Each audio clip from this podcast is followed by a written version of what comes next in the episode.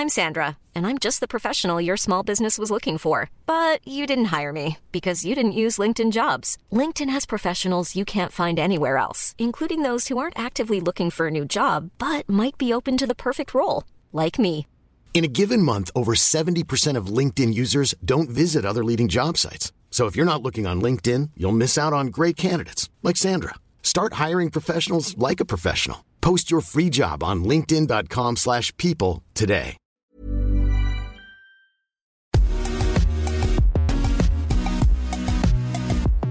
Bonjour à toutes et à tous, bienvenue dans Poulain Rafut. Ravi de vous retrouver pour ce nouveau podcast avec bien sûr à mes côtés l'excellent Arnaud Beurdelet. Salut Arnaud.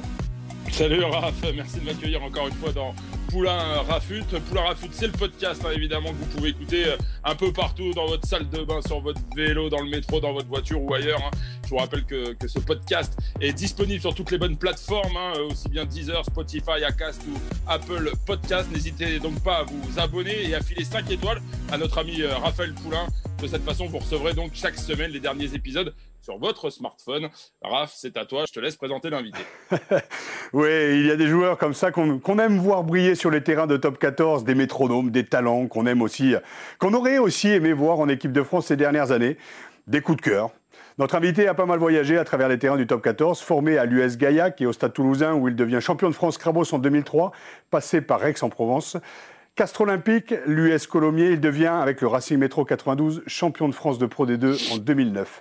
Il passe ensuite par le FC Grenoble, le RC Toulon, et il pose ses valises au Loup depuis deux ans maintenant, et espère, cette année, je pense, pouvoir aller chercher un titre de champion de France. Bien sûr, on va parler de tout ça, de son actualité, de son futur après carrière. Donc c'est avec un vrai plaisir, mesdames et messieurs, qu'on accueille dans Poulain Rafut Jonathan Vigneski. Salut Jonathan. Bonjour à tous, merci de m'accueillir. Ouais, c'est cool, Jonathan. Écoute, déjà, première question, parce qu'on sait qu'on en parlait en off il y a deux minutes. Euh, petit problème de, commotion, pardon. On en a beaucoup parlé dans Poulain Rafut ces dernières années. Savoir un peu comment tu te sens, toi, euh, aujourd'hui. Comment ça va? Ouais, ouais, bah écoute, euh, ça va, ça va, ça revient doucement. Comme tu disais, j'ai fait une commotion il y a quelques semaines, et puis ça a du mal à, à revenir. Alors, je pense qu'il y a un peu le poids des années qui, qui ralentit ça, mais voilà, un peu de. euh, Tu vois, j'ai repris la course cette semaine, un peu des migraines, des vertiges, donc pas, pas au top. Donc euh, voilà, pour le moment, on a, on a décidé avec le staff sur ces sujets-là, on prend pas de risque, donc, on va, on va attendre que, que je revienne vraiment à 100% pour pouvoir repostuler, parce que voilà, il y a, y a le rugby, c'est important, mais il y a une vie aussi après, et sur le cerveau, j'ai pas trop envie de, de m'amuser avec, donc on va, on va être patient. Ouais, ouais, la santé, la santé avant tout, Jonathan. Donc on imagine quand même qu'avec cette reprise un petit peu, un petit peu bizarre, c'est, euh, c'est quoi le quotidien d'un joueur de rugby aujourd'hui en période Covid? On le sait que la situation, elle est, elle est pénible à vivre euh, déjà pour, euh, pour la France entière, mais en tant que, en tant que rugbyman, c'est un peu anxiogène. On imagine entre les matchs décalés, voire annulés, c'est un début de saison carrément perturbé pour les joueurs, les staffs et aussi les supporters. Donc comment on le vit en tant que, que joueur, voilà, de ne pas savoir un petit peu euh, sur quel pied danser dans ce, dans ce top 14 Ouais, mais comme tu disais, c'est vrai que c'est très anxiogène parce que, tu vois, en plus, on a été vachement impacté. Euh, voilà, on a essayé d'être le plus rigoureux, le plus respectueux de tous les, les protocoles. Et on a des staffs où il y a 50, 60, 70 personnes. Dès que tu as gosses, tu passes en groupe de quatre. Donc voilà, et puis il faut plus se croiser d'un groupe à l'autre, faut pas se dire bonjour. Enfin voilà, il y a tout un tas de protocoles qui sont hyper, hyper anxiogènes, qui mettent euh, voilà, le groupe en stress et c'est pas agréable. Donc c'est vrai qu'on a une préparation qui a été vachement tronquée. On devait faire un match amical contre Lyon a annulé, match amical contre Clermont annulé. Enfin voilà, donc euh, entre entre tout, on n'a jamais pu vraiment lancer la saison et puis ça s'est ressenti sur les deux premiers matchs de championnat.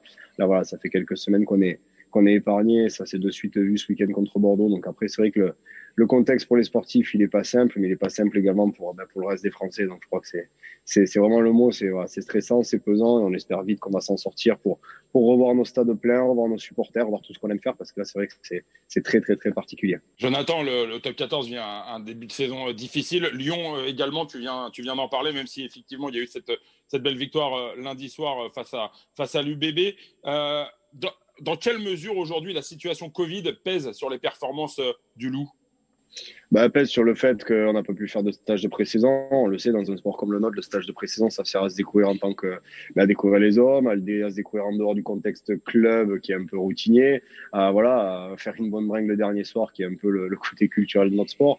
Donc voilà, aujourd'hui, on a un sport où il faut mettre un peu son intégrité physique au milieu et, à un moment donné, si t'as pas envie de te jeter un peu plus vite que l'adversaire sur un ballon parce qu'il y a un supplément d'âme, mais il manque des choses.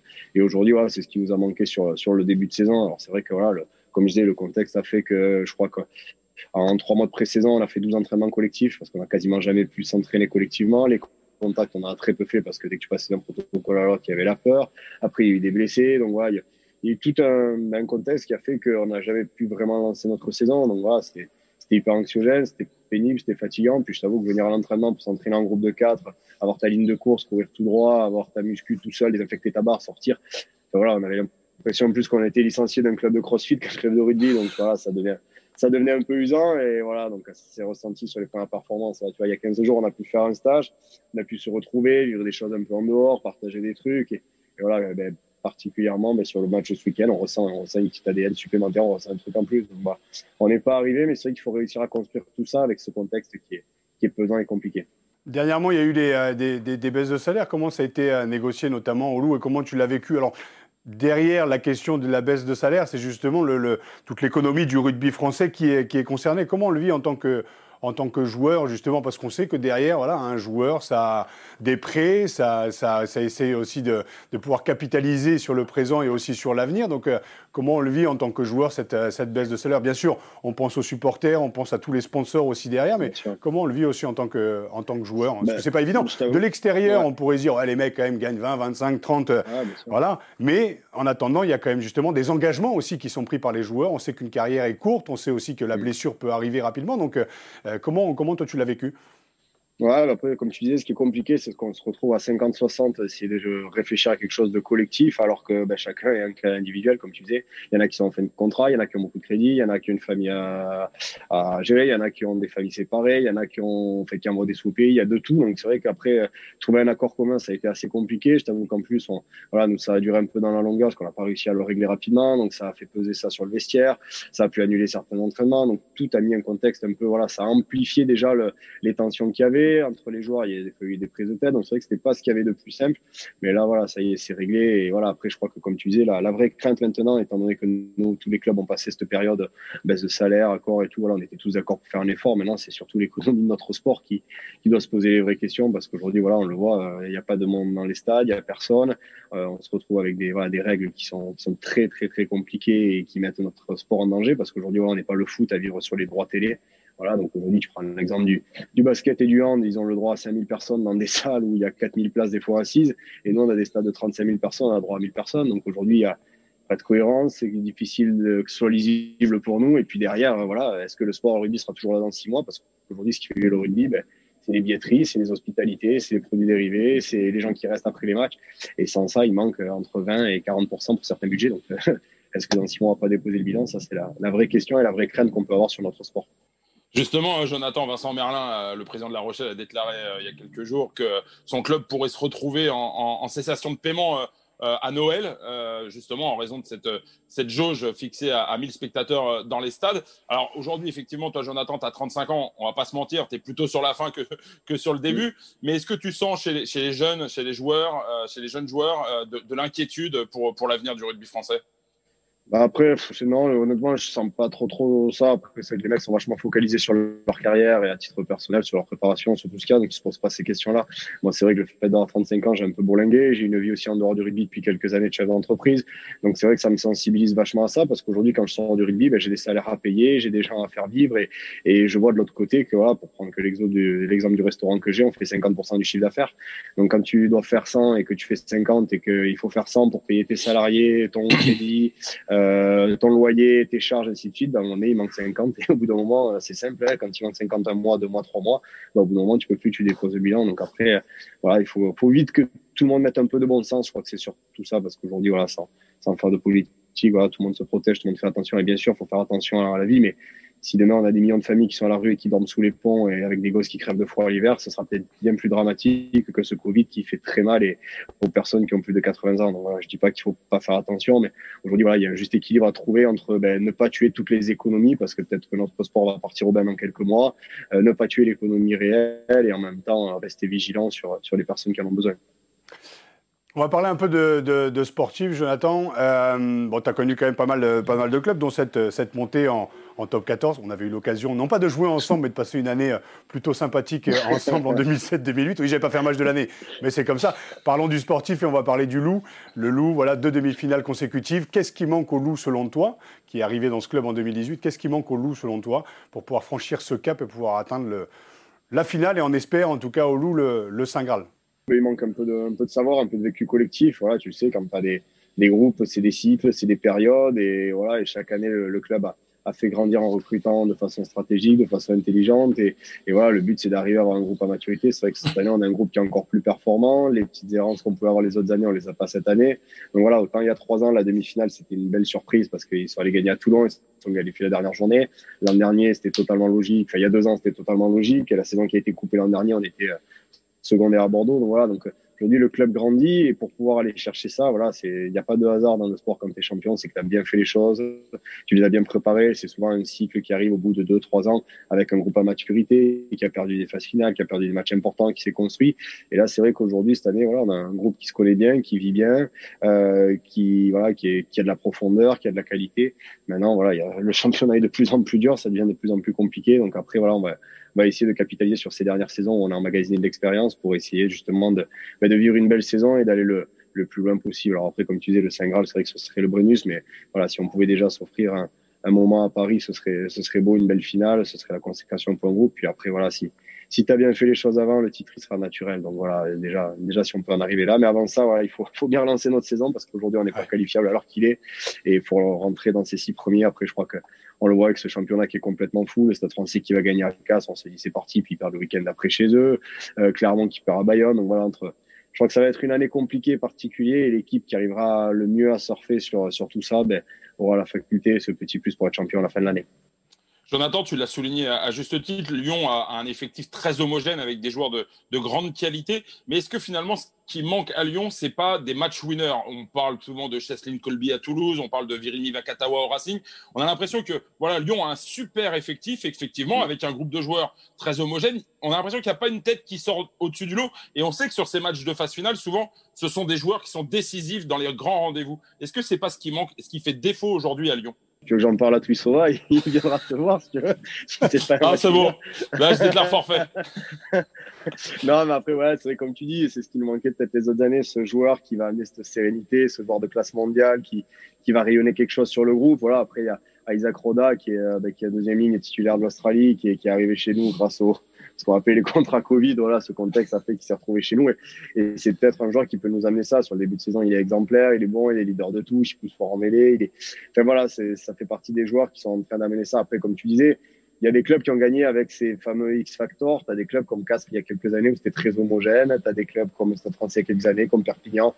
Voilà, tous ces groupes-là. Et je pense que Pierre aujourd'hui s'inscrit plus dans l'ADN de ce qu'ont fait ces clubs comme le Stade français, comme Castres, comme Perpignan, où voilà, où c'est une bande de copains qui à un moment donné vont se jeter un peu plus vite que les autres sur un ballon, bon, vont faire des choses que les autres font pas, plutôt que euh, voilà. Le petit X-Factor qu'on peut avoir Toulouse avec Chelsea Colby ou ces joueurs-là. Donc voilà, on s'inscrit plus là-dedans et on croit justement à, la force d'un groupe pour essayer d'aller chercher euh, ce petit truc et, et s'offrir ce moment magique.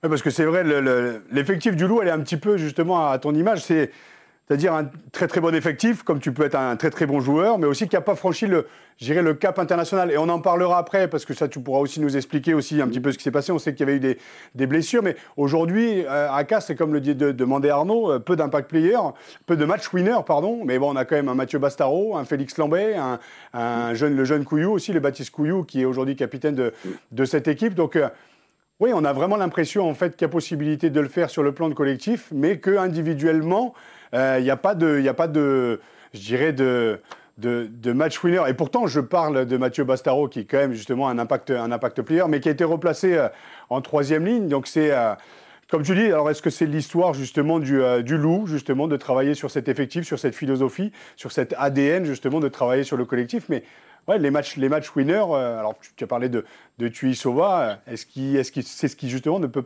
peut ne pas pêcher, je dirais, sur, euh, sur les fins de saison, quoi, sur ces, dernières lignes droites.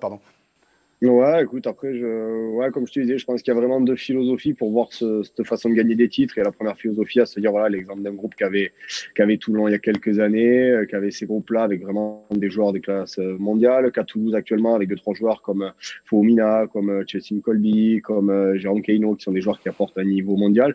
Et après, tu as le contre-exemple aussi avec, bah, avec l'exemple, comme on le disait, de, de Castres il y a trois ans qui est champion, où, voilà, t'as pas un joueur de niveau classe mondiale internationale qui est une Coupe du Monde dans le groupe mais par contre, tu as une identité groupe, tu as, voilà, as, une envie de, de, de, se donner les uns pour les autres qui est incomparable. Et je crois que si on reprend l'exemple de la finale il y a trois ans où Castres joue Montpellier, qui êtes journaliste, il n'y a pas grand monde qui aurait mis une pièce sur Castres la semaine avant. Ils venaient d'écraser euh, Lyon en leur mettant 45 points. Enfin, voilà, tout le monde disait Montpellier va être champion, c'est bon, c'est écrit. On avait quasiment gravé sur le Brennus Montpellier. Donc, euh, donc voilà, ces valeurs-là que cultive beaucoup Pierre et qui est dans son ADN, mais c'est sur ça qu'il veut s'appuyer. Et aujourd'hui, voilà, euh, on a, quand tu prends les, les, les, postes par poste. On a Demba, Codella, plus Henry, on a trois super droitiers. Donc sur la mêlée, on est quand même très bien calé. Euh, Isaac Roda, Félix Landé, Kélian Gerassi qui est en train de prendre une autre dimension. Mathieu Bastaro qui, qui a gagné, donc qui sait ce que c'est, donc qui va pouvoir nous l'apporter. Joe Pussova qui a gagné. Charlie Nataille qui est, voilà, qui est peut-être un des tout meilleurs centres du championnat. Donc voilà, on a quand même des joueurs de grande qualité, alors voilà, qui sont peut-être pas de, de renommée mondiale, mais sportivement dans un collectif sont capables d'amener autant que que n'importe quel autre joueur et surtout d'avoir un groupe qui est capable de se transcender sur un moment important. Et c'est ça qu'on va cultiver plus, plus qu'autre chose. Jonathan, euh, Raphaël l'a évoqué, euh, l'équipe de France pour toi, euh, malheureusement, n'a pas, pas été au rendez-vous. Est-ce que c'est un regret pour toi, sachant que tu l'as, as flirté, tu l'as tutoyé, tu l'as presque touché, je crois que c'était en 2010. Est-ce que est-ce que c'est un regret et comment t'expliques que tu n'as pas finalement franchi le cap? Après, c'est vrai que j'ai été convoqué deux fois sur la grande équipe de France et deux fois je me suis blessé, j'ai pas pu honorer. Euh, après, tu aujourd'hui, euh, je suis un style de joueur qui, qui fait pas forcément rêver euh, je vais dire les, les, gens qui notent tous les week-ends dans les tribunes, que ce soit les médias ou toutes ces choses-là, parce qu'aujourd'hui on note beaucoup le spectacle, on note le joueur qui est spectaculaire, on note le joueur, tu vois, ce que j'avais fait un article il y a quelques mois dans Midol en expliquant que ben, Georges Ford en France, je suis pas sûr qu'il aurait 40 sélections, parce qu'il a pas le coup de pied de François Stein, il lui plaque pas comme Chabal, il gratte pas comme du sautoir, euh, il franchit pas comme pouvait le faire François Trinduc, donc on aurait dit mais à quoi il sert, il apporte rien, alors que c'est des joueurs voilà qui rentrent dans un système très organisé, très structuré, et le fait que l'équipe de France depuis des années ait, jamais eu de vraie stabilité, ben, fait qu'on a pu chercher le joueur qui allait forcément forcer la décision et faire des exploits, quitte à avoir beaucoup de déchets, qu'à aller chercher le joueur qui allait respecter un système de jeu. Et moi, voilà, j'ai toujours été un ouvreur qui me suis beaucoup inscrit dans, ben, dans un registre euh, équipe, qui est toujours cherché à mettre du lien pour l'équipe, à faire jouer les autres. Et comme je te disais, c'est pas quelque chose qui est forcément bien noté. Voilà, il y a que le puriste qui va le voir. Tu vois, l'exemple que je connais, c'est que dans tous les clubs où je suis passé, notamment au Racing, j'ai eu Mertens, j'ai eu Jeff Dubois, j'ai eu François Stein, j'ai eu Juan Hernandez. Euh, enfin voilà, j'ai toujours quasiment joué. Voilà, sur cette saison, il y a qu'une saison que j'ai pas joué, c'est la dernière, et je suis parti après, c'est pas très bien passé, avec beaucoup de blessures. Donc voilà, sur six saisons sur sept, j'ai toujours joué avec ces joueurs en concurrence. Et le week-end, tu ouvrais les médias et tu disais si Hernandez était français, ce serait formidable. Et quand il était au Racing, il jouait 12 ou jouait 15. Donc après, voilà, tu vois, Pierre avec euh, Berbizier, avec qui ça s'est peut-être pas très bien fini sur la fin, mais voilà, me faisait toujours jouer. Donc voilà, lui qui avait cette ce science du rugby pragmatique m'avait choisi pour être son joueur numéro un, Gonzaga Quesada également. Donc voilà, aujourd'hui, euh, voilà, il y a tout ça. Et puis après, le regret que je peux avoir, c'est pas forcément, oui, bien sûr, d'avoir une sélection, j'aurais aimé l'avoir, mais c'est de ne pas avoir réussi à convaincre les personnes qui prenaient les décisions de me choisir. Voilà. Alors après, tu vois, je suis invité aujourd'hui parce que j'ai beaucoup d'amitié pour Raph, on ensemble, mais je suis pas quelqu'un qui va beaucoup dans les médias, je suis pas quelqu'un qui parle beaucoup, je suis pas quelqu'un qui fait très vendeur.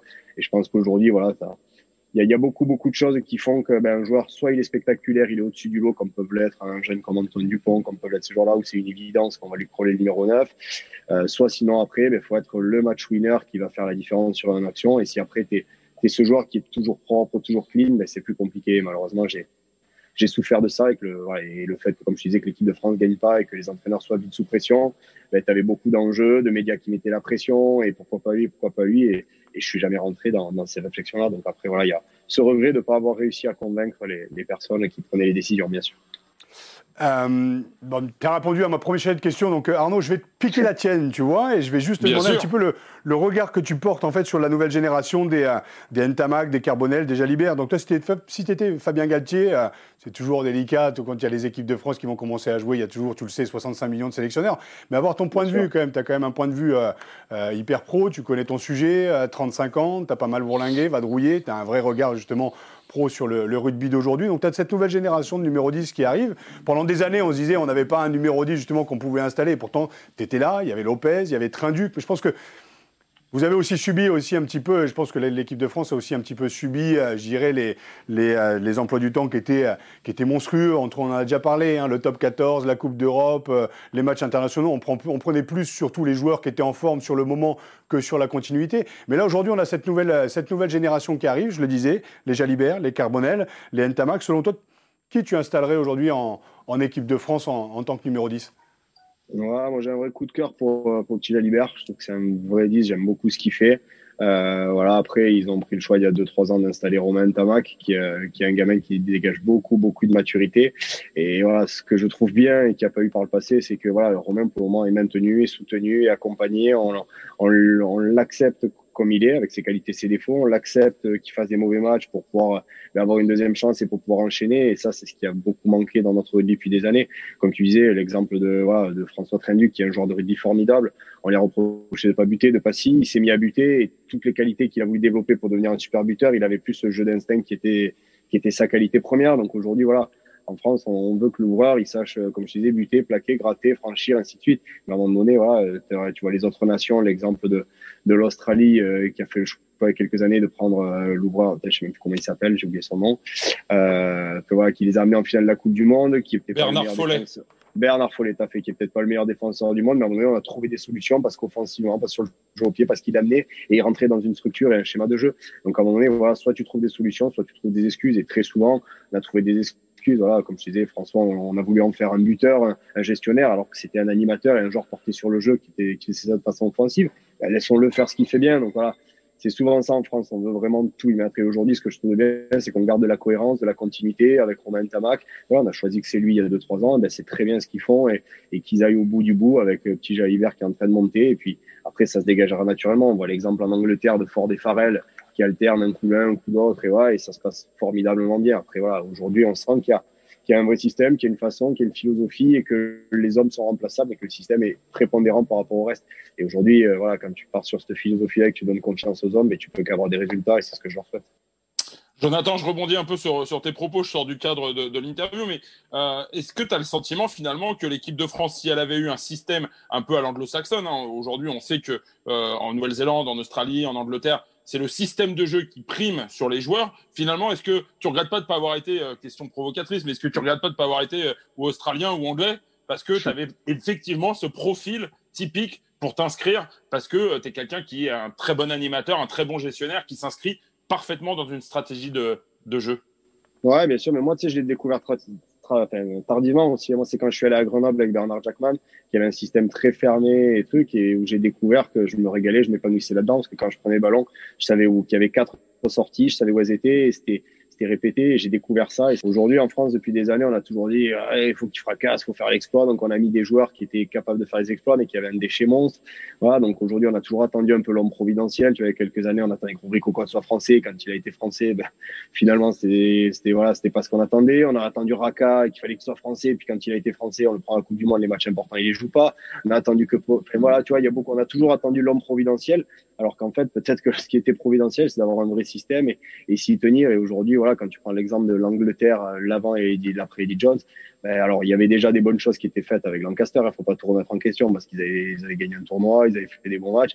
Mais voilà, ce petit truc qu'a cette rigueur, cette, exigence, ce respect des systèmes, fait qu'à la sortie, il sera de doigts d'être champion du monde il y a deux ans. Donc aujourd'hui, voilà, on se rend compte qu'en France, on a toujours voulu avoir du mal à fermer des systèmes, à vouloir être très précis, mais aujourd'hui, les défenses sont tellement fortes que si t'es pas ultra structuré, tu n'es en danger. Et, et voilà, aujourd'hui, c'est ce qui s'est peut-être beaucoup passé pendant des années. Et comme tu le disais, moi, j'ai toujours été fan de, cette philosophie un peu britannique. Et peut-être que si j'avais été écossais, irlandais Gaulois, ben, j'aurais une carrière internationale différente. Mais bon, après, je vais pas refaire l'histoire. Et, voilà, aujourd'hui, je suis fier de la carrière que j'ai fait. Mais, mais c'est vrai que voilà, quand, le jour où j'ai découvert cette façon de travailler, cette rigueur et ça, ça m'a beaucoup, beaucoup euh, plu parce que, parce que voilà, parce que tu as toujours un temps d'avance et tu sais ce qu'il faut faire et, c'est plus facile de jouer. Jonathan, tu es passé quand même par, euh, par, pas mal de clubs, on l'a dit. Euh, Stade Toulousain. On va pas oublier Gaillac quand même, parce qu'il est quand même ton, club formateur, hein, c'est bien ça. On bien, est, sûr, bien sûr, on est d'accord, hein, bien sûr, c'est très important. Moi, si, si on ne me citait pas alors que je viens de Beauvais, citons Beauvais. Mais toi, c'est Gaillac, ensuite tu es passé par Stade Toulousain, Aix-en-Provence, Castres, l'US Colomiers, Racing Métro 92, on en a parlé, Grenoble, Toulon et Le Loup maintenant. Euh, pourquoi tous ces clubs et pourquoi tu as, pourquoi as autant vadrouillé? C'est. Euh, c'était quoi cette, euh, cette volonté de, je sais pas, de, de, vouloir découvrir un petit peu d'autres univers, de, de, de voyager. C'est un petit peu le, tu es un petit peu le mercenaire du rugby français quand même, à travers tous ces clubs quand même. Ouais, en fait, on avait une caravane avec ma famille et puis non, j'ai ouais. non, en fait, non, non, mais en fait, j'ai une maman qui a pas mal bougé quand j'étais jeune, donc je l'ai suivi et ça m'a fait pas mal bouger. Après, c'est vrai que voilà, j'étais dans des clubs et tu vois l'exemple de Toulouse qui m'a fait bouger très tôt, à 18 ans, 19 ans. Guinovès voulait que je joue neuf absolument parce qu'à 18 ans, je faisais 72 kilos et donc il disait tu pourras pas jouer euh, au niveau qu'attend le Stade Toulousain. Donc si tu joues neuf, je te prends dans le groupe et l'an prochain, tu es, tu es le troisième neuf. Et moi, voilà, ben, têtu que j'étais, je le suis toujours. Je voulais jouer 10 absolument et je suis parti à Aix-en-Provence. Voilà, donc après, voilà, j'ai toujours cherché le, le contexte là. Après, j'ai quand même fait sept saisons au Racing, donc je suis quand même resté un bon moment au Racing. L'arrivée des Lolo, c'est pas passé comme, comme on l'attendait. Enfin voilà, ça a été, il y avait une, une, saison un peu de transition et puis les joueurs qui étaient un peu de l'autre histoire, ben voilà, on, a, on est allé voir autre chose. Après voilà, à Grenoble, je pensais vraiment terminer ma carrière à, à Grenoble, tu vois, je pensais jamais bouger parce que j'y étais bien et je m'étais dit là-bas. Puis le projet Toulon arrive et quand Toulon vient te chercher avec Mike Ford qui te dit moi je te vois comme mon fils et je veux vraiment que tu mon numéro un et, et je vais te donner les clés du camion, mais c'est difficile à refuser. Donc voilà, donc c'est vrai que j'ai pas mal bougé. J'ai toujours été à la recherche surtout de, tu sais, de ce contexte stable, de ce, de ce contexte un peu pérenne. Voilà, je suis quelqu'un qui, qui m'épanouit beaucoup quand il y a beaucoup d'humains. Je suis quelqu'un qui m'épanouit beaucoup quand on me donne un rôle. Ça veut pas dire que je veux qu'on fasse de moi un titulaire indiscutable, mais je veux juste avoir avoir un rôle. Je suis quelqu'un qui aime m'impliquer sur les systèmes de jeu. Je suis quelqu'un qui aime m'impliquer sur le groupe. Je suis quelqu'un qui aime m'impliquer sur plein de choses. Donc aujourd'hui, c'est vrai que voilà, quand, quand j'ai trouvé ça, j'ai pu m'épanouir comme je l'ai fait pendant sur cette année. J'ai fait six années formidablement où je me suis éclaté au Racing. Je l'ai fait pendant trois ans à Grenoble, malheureusement la descente. Et après là, tu vois, depuis depuis trois ans, je m'épanouis totalement à Lyon. Donc c'est vrai que voilà, j'ai quand même fait euh, sept ans au Racing, trois ans à Grenoble. Maintenant, je suis trois ans à Lyon voilà, après jeune, j'ai pas mal bourlingué, mais c'est vrai que j'ai toujours été à la recherche de, de cette stabilité, de ce contexte qui allait, qui allait me ressembler, qui allait me permettre de m'épanouir. Justement, Jonathan, lequel de ces clubs finalement t'as le plus marqué? Parce qu'en termes de stabilité, le club où tu es resté le plus longtemps finalement, c'est le Racing, si je me trompe pas. Euh, ouais. on, tu, tu l'as évoqué, ça s'est mal terminé, même s'il y avait eu une belle aventure quand même sur, sur les six premières années avec, euh, avec Pierre Berbizier. Lequel de ces clubs finalement t'as le plus marqué, t'as le plus apporté euh, dans ta carrière? Honnêtement, je peux pas en sortir un. Alors, ce que je peux sortir par contre, c'est que chacun m'a beaucoup, beaucoup appris en tant qu'homme, en tant que joueur de rugby, en tant que personne, m'a beaucoup appris sur moi-même, sur les autres. Tu vois, aujourd'hui, demain, voilà, il y a une partie de ma vie où je sais que demain, ben, j'aurai projet d'entraîner. Et chaque coach que j'ai eu m'a beaucoup appris de choses, ben, des positives, des négatives, mais m'a vraiment construit en tant qu'homme. Donc aujourd'hui, c'est difficile de, de, sortir un club particulier. Voilà, après, ouais, j'ai envie de dire, euh, ouais, c'est délicat parce que, comme je te dis, comme tu disais, euh, le Racing est venu me chercher avec Eric Blanc il y a très longtemps, euh, voilà. Et puis après, j'ai grandi avec Pierre qui m'a appris un autre rugby que celui que je connaissais. Et je vois un immense respect à Pierre parce que moi, je suis arrivé Stade Toulousain, il fallait jouer au ballon pour gagner. Pierre m'a dit non, non, pour gagner, il faut être pragmatique, il faut aller chez eux, il faut mettre les points. Donc j'ai découvert un rugby que je connaissais pas. Après, j'ai découvert avec Gonza un côté très humain, et, où c'était quelqu'un qui, qui mettait l'humain avant tout. Et, et j'ai fait peut-être une super, enfin, j'ai fait une des plus belles saisons de ma carrière à ce moment-là. Je suis parti, voilà, avec les Lolo, c'est pas même passé. J'ai eu beaucoup de blessures, il y avait une transition, il y a eu l'arrivée de Sexton. il y a eu beaucoup de choses sans refaire le passé, mais pareil, cette période-là m'a permis de me rendre compte que, ben, cette transition qu'il y avait du Racing, mais j'y avais pas un rôle, j'avais pas ma place et j'étais pas bien. Donc ça m'a permis aussi de me rendre compte moi à titre personnel que j'avais besoin d'être impliqué dans un projet. Je suis arrivé à Grenoble où voilà où le club m'a vraiment tout donné et pendant trois ans je me suis je me suis épanoui formidablement. J'ai fait des matchs que j'avais jamais sortis en termes de prestations. Voilà, je suis allé à Toulon qui n'était pas le contexte le plus stable, mais ça m'a également confirmé le fait que voilà que j'avais besoin de rentrer dans une histoire. Et puis là depuis trois ans je m'éclate à Lyon avec Pierre qui voilà, qui, qui met beaucoup d'humains, qui, qui, qui est un technicien incroyable, qui est, qui est ouvert à la discussion, qui m'a vraiment donné un rôle dans ce groupe. Donc voilà, tout ça fait que chaque club m'a vraiment beaucoup appris en tant qu'homme, beaucoup appris en tant que joueur et beaucoup appris dans des réflexions futures. Donc voilà, c'est difficile de dire il y en a un qui était bien, l'autre pas bien, mais les, tous étaient, étaient vraiment passionnants et intéressants. Euh, tu sais mon amour pour la transmission et d'ailleurs euh, quand on est quand on est père comme tu l'es, voilà, on aime on aime transmettre aux générations futures, et on en parle beaucoup aussi dans, Poulain Rafut, euh, l'importance de la reconversion, l'importance du double projet. Aujourd'hui, euh, tu, comme le disais Arnaud, tu es plus en, en fin de carrière qu'à tes débuts, même s'il te reste encore des très beaux jours, mais on anticipe une fin de carrière, chose que moi je n'ai pas faite parce que j'ai arrêté très tôt. Et justement, c'est une erreur, et euh, justement, c'est une erreur que je ne veux pas euh, que les jeunes. Euh, c'est pour ça que je donne la parole justement euh, souvent aux anciens pour qu'ils puissent justement expliquer à la nouvelle génération l'importance du double projet. Aujourd'hui, professionnellement, à côté du rugby, qu'est-ce que tu qu'est-ce que tu fais? Je le sais déjà, mais pour les gens qui nous écoutent, je pense que c'est important aussi de de montrer qu'il y a une forme d'exemplarité à la fois sur le terrain et aussi en dehors sur l'anticipation d'une fin de carrière. Donc, t'en es où professionnellement sur, sur la côté?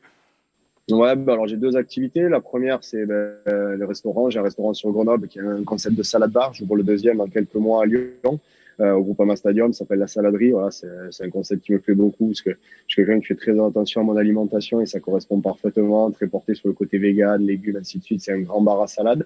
Voilà, donc j'ai ouvert ça il y a maintenant trois ans avec un associé qui s'appelle Pierrick Bourgeat. Voilà, où ça se passe plutôt bien et voilà, on s'éclate là-dedans et il y a de beaux développements. Et après, l'autre projet que j'ai qui me tient également beaucoup à cœur, c'est un projet de gestion de patrimoine où on accompagne beaucoup de sportifs. Aujourd'hui, on a des conventionnels au rugby, le hand, le basket, ainsi de suite. Et là, justement, ben, celui-là me tient beaucoup à cœur aussi parce que ben, c'est un, projet où ben, l'idée, c'est d'accompagner les joueurs pour que demain, quand ils terminent leur carrière, ils aient pu bien gérer leur première partie de vie et se dire, voilà, le jour où on appuie sur le bouton, je suis rentier, on a bien structuré les choses. Et, et voilà, j'essaie d'apporter toute mon expérience de sportif que j'aurais aimé qu'on qu m'apporte quand j'avais 20 ans, parce qu'aujourd'hui, les, gamins gagnent beaucoup d'argent et très vite, et, et souvent se font approcher énormément par une approche très fiscale, l'impôt, l'impôt, ils font souvent de belles conneries. Donc voilà, l'idée, c'est de, de, pouvoir les accompagner, de leur dire, voilà, on va structurer les choses comme moi, j'aurais aimé qu'on le fasse de façon intelligente pour que demain, quand tu arrêtes sur le rugby, ben, tu au moins euh, un billet de 2, 3, 4 000 euros qui tombe tous les mois et tu puisses vivre ta, ta deuxième vie plus sereinement. Donc voilà, il y a ces deux projets qui me tiennent vraiment à cœur. Et en parallèle, tu vois, vu que j'ai encore un peu de temps en plus dans mon rôle de père de famille, je me suis impliqué sur le projet de l'école de rugby du Loup Rugby où j'ai accompagné, ben, depuis six mois, on a restructuré toute l'école de rugby. On a monté un projet club sur tous les gamins, des tout petits jusqu'au U12. On a créé une section baby rugby. J'ai essayé de tout structurer la partie sportive et coordination technique.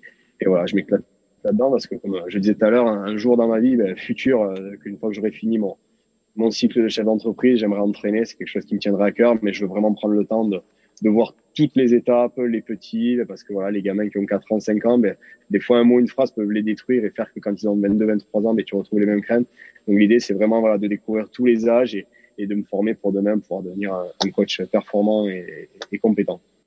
Alors justement sur la reconversion, euh, Jonathan, on regarde la qualité de ton discours, de ton propos. Je pense que tu pourras probablement aussi aller taper euh, à la porte de, de certaines chaînes de télé pour devenir, pour endosser le rôle de, de consultant. Mais euh, justement, je voudrais moi développer ce, cette envie d'entraîner. On sait que tu es un joueur qui a toujours été porté sur la stratégie, qui a toujours eu son, son mot à dire. Euh, tu as eu beaucoup d'échanges avec, avec tes entraîneurs et de par euh, ton, ton, ton, numéro dans le dos, bah forcément, tu étais impliqué dans cette, dans cette mise en place d'une stratégie.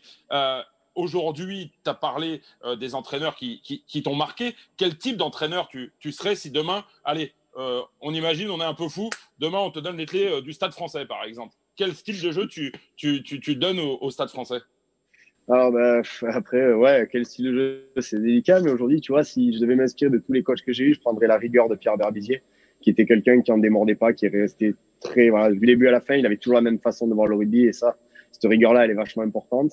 Euh, je prendrais le côté humain qu'a Gonzague et Sada, tu vois, de faire vivre les hommes entre eux, de mettre toujours de l'empathie parce que c'est un management qui me plaît beaucoup. Euh, je prendrais des points techniques sur des petits détails que, j'ai vu avec Fabien Bagalti à Toulon qui m'a intéressé. Je prendrais un système un peu comme on a avec Bernard Jackman euh, où c'était fermé à l'anglaise parce que je me suis épanoui là-dedans. Et puis j'aime beaucoup ce, ce truc de dire voilà, tu peux faire un arrêt sur image, chacun a un vrai rôle dans l'équipe, chacun un vrai truc, voilà, ça. Euh, je prendrais la faculté à faire voyager le monde comme pouvait le faire Fabrice Lambro parce que c'était un mec qui était capable d'amener un groupe au bout du monde.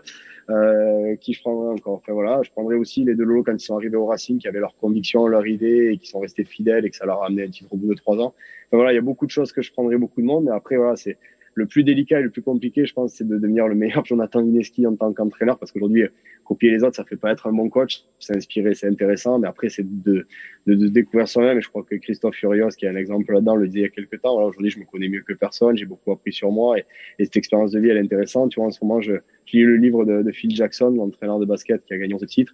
Et voilà, il explique beaucoup tout au long de sa carrière. Il s'est beaucoup construit en s'inspirant, qu'il a vu des choses, des trucs, il a beaucoup noté. C'est des choses que je fais depuis des années. Je note tous les systèmes, tous les entraînements en me disant, ben, un jour, peut-être ça servira. Tu vois, depuis les six dernières années, j'ai, j'ai des cahiers qui sont à la maison avec tous les entraînements, les exercices, les choses de la vie de groupe, les choses. Voilà, j'ai noté beaucoup, beaucoup de choses et je me dis peut-être demain ça servira. Donc après, voilà, je pense que le chemin est encore long et avant d'en arriver là, comme je disais, ben, je passe par les gosses, j'entraînerai un groupe jeune, peut-être prendre un groupe d'adultes plus tard et puis voilà. Mais je veux le construire sereinement. Tu vois, je me suis beaucoup inspiré aussi de ce qu'a fait Zidane dans sa construction d'entraîneur. Donc tu vois, on parle du top du top, mais voilà, qui, est, qui a pris une année sabbatique, qui a soufflé, qui est allé chez les jeunes, qui avait pas de pression, qui a essayé des choses, qui a pris la réserve, qui après est devenu assistant et voilà. Donc aujourd'hui, tu vois, en France, il y a un truc qui m'étonne beaucoup, c'est qu'on a très peu de formation d'entraîneur.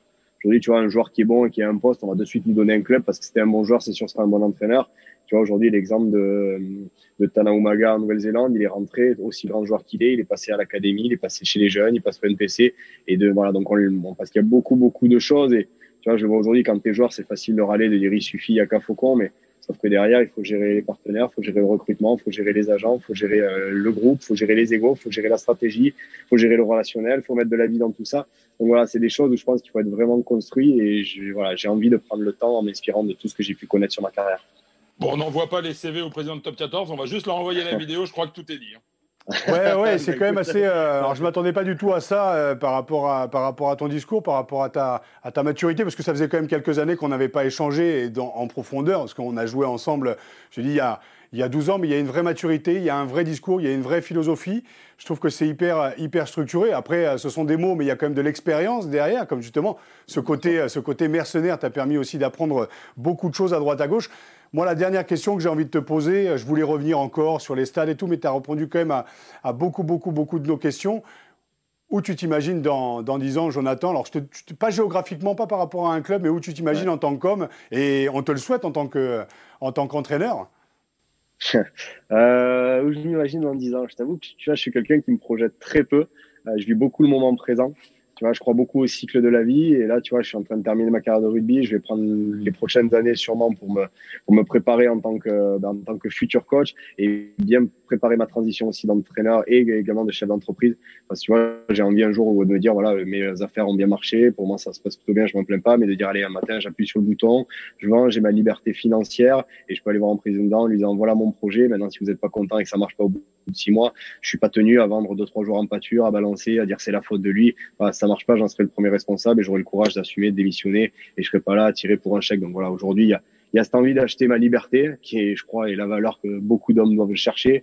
Et voilà, et donc aujourd'hui, j'ai beaucoup de projets en dehors parce que je veux de même pouvoir être totalement libre de, bah, de construire quelque chose qui me ressemble, qui me correspond et, et pas être tributaire d'un chèque qui pourrait arriver. Alors après, je critique pas ceux qui sont dans ce cas-là parce que voilà, c'est, on gagne très bien notre vie dans le rugby aujourd'hui et chacun on mis à sa porte et c'est des fois pas facile pour tout le monde. Mais aujourd'hui, voilà, j'ai eu la chance d'avoir un parcours de vie qui a été difficile par moments avec euh, voilà, des, épreuves pas très faciles, mais qui m'a construit en tant qu'homme et, et qui, a fait qu'aujourd'hui, ben, ma priorité, c'est de pouvoir acheter ma liberté. Donc dans 10 ans, je sais pas où je serai. Dans 10 ans, peut-être on refera cette vidéo au même endroit et puis et puis on refera le bilan. Donc rendez-vous dans 10 ans, j'ai envie de te dire. Non, parce que peut-être que dans 10 ans, alors moi je sais pas encore combien de temps je vais rester dans Poulain Rafut et Eurosport, je pense qu'un petit Jonathan Rafut, à mon avis, l'année prochaine ou dans deux ans, il y a peut-être une place aussi, justement, parce que c'est un discours qu'on n'a pas l'habitude d'entendre aussi en tant, que, en tant que joueur, parce que c'est vrai que les joueurs aujourd'hui ont, voilà, ont un, autre, un autre discours qui est peut-être un petit peu plus polissé, mais bon, tu as l'expérience. Je pense qu'à tout moment, c'est toi qui seras là. Et moi, dans 10 ans, je serai peut-être avec une barbe longue, peut-être grand-père, je ne sais pas. en attendant, euh, en attendant c'était un, ouais, un vrai, vrai plaisir de t'écouter, un vrai plaisir de partager avec toi. Je ne sais pas ce que tu en penses, Arnaud, mais ce moment, il est assez fort parce que euh, je ne m'attendais pas à ça. Je n'avais pas non plus d'a priori du tout. Mais il y a un vrai regard à la fois professionnel, philosophique et humain sur le rugby actuel.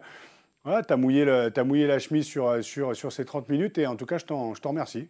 Bah, avec plaisir. Écoute, après, voilà, je suis, je suis comme ça et comme vous le savez, bah, Arnaud le sait, voilà, quand il y a eu des clubs où c'était, c'était bien, c'était moins bien, j'ai toujours été quelqu'un qui a été droit envers les coachs. J'ai toujours, euh, aujourd'hui, voilà, je vais terminer ma carrière, je peux me regarder dans un miroir parce que j'ai toujours eu le courage de dire quand c'était bien, quand c'était pas bien, quand je pensais que ça me dérangeait, quand c'était l'intérêt du groupe, ainsi de suite. Et voilà, par moments, ça, ça m'a valu des, des, situations un peu délicates, mais, mais aujourd'hui, ces expériences font que ben, ça m'a renforcé en tant qu'homme et que je suis toujours resté fidèle à mes convictions et c'est quelque chose d'important pour moi. Ouais, moi, juste un petit mot pour conclure. C'est vrai que j'avais découvert un, jeune joueur au, Racing, euh, plein d'ambition, euh, sérieux dans l'entraînement, euh, qui avait peut-être déjà un temps d'avance par rapport à certains joueurs de, de sa génération. Et quand j'entends le propos aujourd'hui de, de, Jonathan, je pense qu'il y a beaucoup de jeunes joueurs aujourd'hui qui feraient bien de s'inspirer de ce, de ce discours-là, parce que euh, avoir autant de profondeur, autant de réflexion aujourd'hui chez un joueur de rugby professionnel, je peux vous garantir pour les côtoyer au quotidien que ça devient de plus en plus rare. Jonathan, merci beaucoup en tout cas de Ouais, merci beaucoup de, de, de ton intervention, d'être venu. Ça a été compliqué de t'avoir parce qu'on sait justement que tu es sur le retour sur les terrains, que tu es chef d'entreprise. Donc maintenant, je comprends un peu plus pourquoi on est passé de 9h à midi et de midi à midi et demi. Donc, euh, tu es le bienvenu en tout cas dans Poulain Rafut. Il, oui. il, faut que tu, il faut que tu le laisses là. Il, faut, il doit aller préparer les salades maintenant pour le resto. Rendez-vous la semaine prochaine pour un nouveau numéro de, de Poulain Rafut. Et d'ici là, un très bon week-end à tous et à tous. Jonathan, je vais juste conclure en disant bon retour sur le terrain le plus rapidement possible pour profiter justement de cette, de cette embellie que vit euh, grâce à ce match gagné contre l'UBB le Loup aujourd'hui. Une très très bonne saison à toi et qui j'espère pourra se conclure par un, par un titre. En tout cas, tu le mérites bien au vu de ce que tu viens de nous raconter. Rendez-vous à Paris peut-être au mois de juin, Jonathan. C'est tout ce que je peux me souhaiter et puis c'est tout ce que j'espère. Et puis quand on boira une bonne bière autour d'un bout de bois, c'est la plus belle chose qui puisse m'arriver sportivement pour ma carrière. Avec Merci grand plaisir. pour ce moment, c'était top. Merci beaucoup. C'est cool. Merci. Salut Jonathan, à bientôt.